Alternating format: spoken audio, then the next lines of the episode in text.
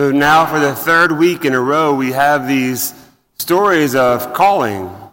It's vocation stories.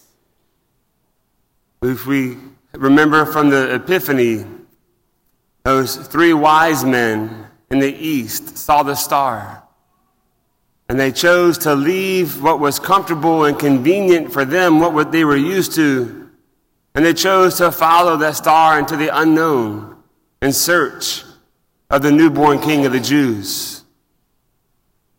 Last week in our first reading, we had the calling of the prophet Samuel, the young man who was asleep in the Ark of the Covenant, and multiple times the Lord called to him, but because he didn't know the Lord's voice, he wasn't able to respond.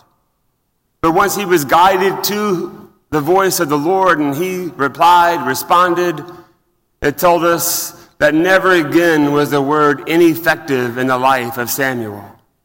Also last week, we had the episode with John's disciples leaving him to go follow Jesus when John pointed him out, "Behold the Lamb of God." And Andrew and John went to follow Jesus. And he called them, invited them to come with him, and they stayed with him all afternoon. And it so radically changed their life that they went to tell Simon that they had found the one that they had been waiting for. The Messiah was here. And then today we have the great story of Jonah. We're familiar with that story of Jonah and the whale. We've probably seen a cartoon version of it, or we have our favorite memory or idea of what this must have been like. But it's a profound story.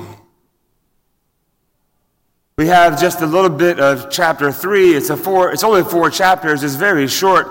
And your Bible at home was probably only 2 or 3 pages. And it's a good story. But more than just a story, it's packed densely with theological truths and salvific truths. The truth about who God is and how God is. And then we also have, again, the calling of the apostles, the disciples, and the gospel. So now for 3 weeks, we've been hearing these stories of calling from what was comfortable to the unknown, to something uncomfortable, unfamiliar. I don't know what this means for us, maybe as a parish, that for 3 weeks now we're getting to meditate on this. What does it mean to hear these stories in our lives? The Word of God, which is alive and active, and not just a historical account of events, but a reality that Word of life brings life to our life if we let it. And so maybe the Lord's calling us or calling you in a very real way today. Maybe these episodes in the Scripture serve an example, as an encouragement to you to hear God's voice and to confidently follow. Just by God incidents, by coincidence, by God's providence, that Andrew's here today to leave that old way to come to this new way. As a real-world example of what it means to, what does it look like when we hear God's voice and we follow? This story of Jonah is so profound. It says, "The word of the Lord came to Jonah, saying, 'Set out for this great city and announce to it the message.'"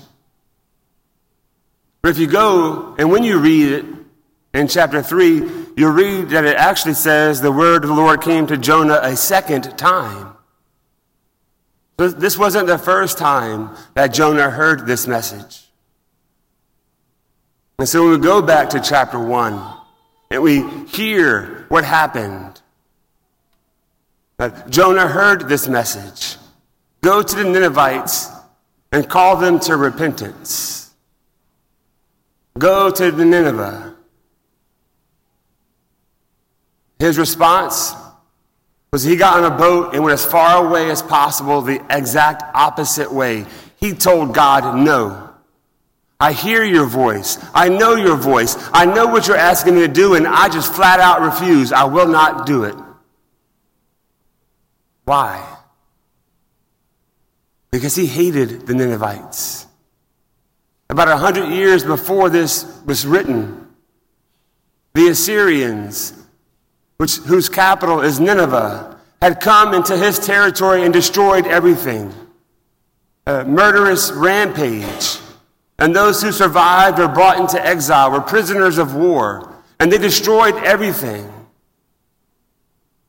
And those are the people to whom God called him to preach mercy and love and repentance. Who of us would say yes to that?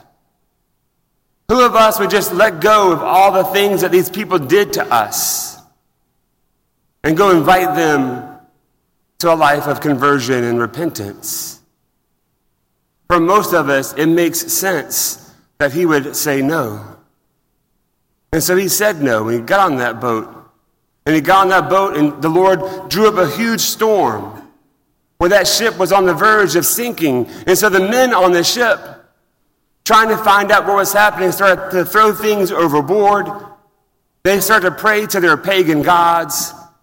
And then they found this Israelite asleep on the bottom of the boat and said, "What's happening?" They realized it was his fault. And after a conversation, they decided to throw him over the side so that they wouldn't die. And that's when the big fish came and swallowed him. And 3 days and 3 nights he spent in the belly of the whale. And then he was spit up on the shore. And then the word of the Lord came to Jonah a second time. So Jonah made ready and went. So sometimes when we hear these stories and we see this immediate response, it's a nice, cute little story, but there's always so much more. Because in our own lives, how often have we said yes immediately to God? In our own life, how often have we said no when we clearly heard his voice? How often do we get dejected when we hear these cute little Pinterest stories of the scriptures and say, that doesn't apply to me. That's not my life. Jonah's life was pretty complicated, but he was given a second chance. So maybe this is what the Lord is inviting you to this day, this year. Maybe you're not at war with the whole country who's destroyed everything that you hold dear, but maybe you're holding on to a hurt from 5, 10, 20, 40 years ago. Maybe you have a family member that you haven't talked to and who knows how long. Maybe you're mad at your neighbor again and you're still not talking to him. Maybe this is the movement that the Lord is inviting you to, this challenge, this call, this journey to healing and repentance. Because as we heard in the story, everyone converted. From the king down to the animals, they all wore sackcloth, they all wore ashes. The only one who didn't convert was the Israelite, was Jonah. Because even after the Ninevites converted, he was mad. He said, well, God, if you're going to save them, then just let me die. I don't want to be with them. He was holding so tightly to the obstinacy, to the hardness of his heart. He couldn't see the goodness of God working in the lives of other people. He didn't want to see the goodness of God working in their lives. Is that true for you? Is the Lord pricking your conscience and inviting you to reconcile with someone? What is he asking you to let go of so that you can live the life that he's called you to? Because on our gospel today, this is his inaugural address in Mark's gospel. Last week, we had his first words in John's gospel. When they were down in the south, near the Dead Sea, where John was baptizing. And now they're all the way up in the north. And John, his cousin, has been arrested. So Jesus knows that this is his time to go. And so he has this beautiful proclamation in Mark chapter 1. This is the time of fulfillment. The kingdom of God is at hand. Repent and believe in the gospel. The very same message Jonah was sent, Jesus came preaching repentance. And to repent is to accept an entire new framework for viewing the world. We change our mind. That what used to be my priority no longer is, because the time is now for God to come. And I've heard his call, and I'm ready to change everything in my life. The time for fulfillment is now. The kingdom of God is at hand. So what do you need to repent of? If it's grave sin, of course, we repent. We are contrite. We go to confession. But the things that we cling to as necessary and good in this life that might be opposed to God's will. Jonah had made sense of his life, and he was refusing to allow God's view to change his. The Magi went, and they were changed. Samuel was changed. Are we? Do we hear this living, active word of God and allow it to be a reality for us? Do we believe? Because this gospel of Jesus Christ is a gospel of life. It's a gospel of new life. And just like Jonah was dead in the whale, we too must die to our way, our will. If we want to be obedient to God's will, we have to agree to be disobedient to our own. When the Pharisees were seeking a sign from Jesus, and he called them a wicked generation, that no sign would be given you except the sign of Jonah, who for 3 days and 3 nights were in the belly of the whale, just so the Son of Man would be 3 days in the belly of the earth and come out to new life. This is that radical transformation that each one of us must undergo. Jonah was given a second chance. But St. Paul tells us in the second reading that at one point that second chance will run out, because this is all passing away. But now is the time, as Jesus said. And so today, when he encountered James and John and Andrew and Simon, he simply said, "Follow me." And they dropped everything to follow him, because they had already met him. And Andrew and John had already spent the afternoon with him in our last week's gospel. They already came to know the truth of who he is. Do we? Do we spend time in the scriptures getting to know him? Do we really come to Mass and enter into the reality of the new life in Christ? Do we celebrate the sacraments with enthusiasm and expectation? Do we have a vibrant prayer life with the Lord? Do we know him so that when he does call, we can leave everything behind to follow him? Because that's what the disciples did in the gospel today.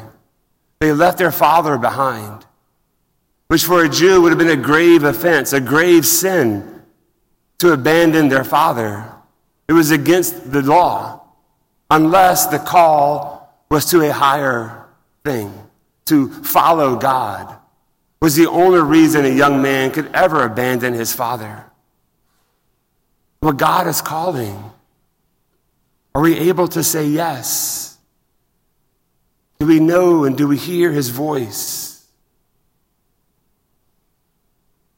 When I hear this story of Jonah, I remember an episode in my life from 15, 16 years ago. I'd already made a radical conversion, turned away from a not good, a reckless life, and was living for Jesus, and I felt a strong call to the priesthood. But I wasn't ready to make the full commitment. I was still kind of waffling back and forth, wrestling with my desire to get married and this call to the priesthood. And I was at Assumption Parish at the time, and there was a lady there, Mrs. May. And we were friends, and she knew me. She knew my story. She also knew my struggle. And so one day after Mass, I was outside talking with a friend, and May walked by, and she simply said, "David, don't be a Jonah. Don't be a Jonah. Don't say no to what you know God is calling you." Do you know to what God is calling you? Have you heard his voice? Are you willing to let go of those things that make your life comfortable and convenient? Those things in your life that put bread on the table and light and heat in your house?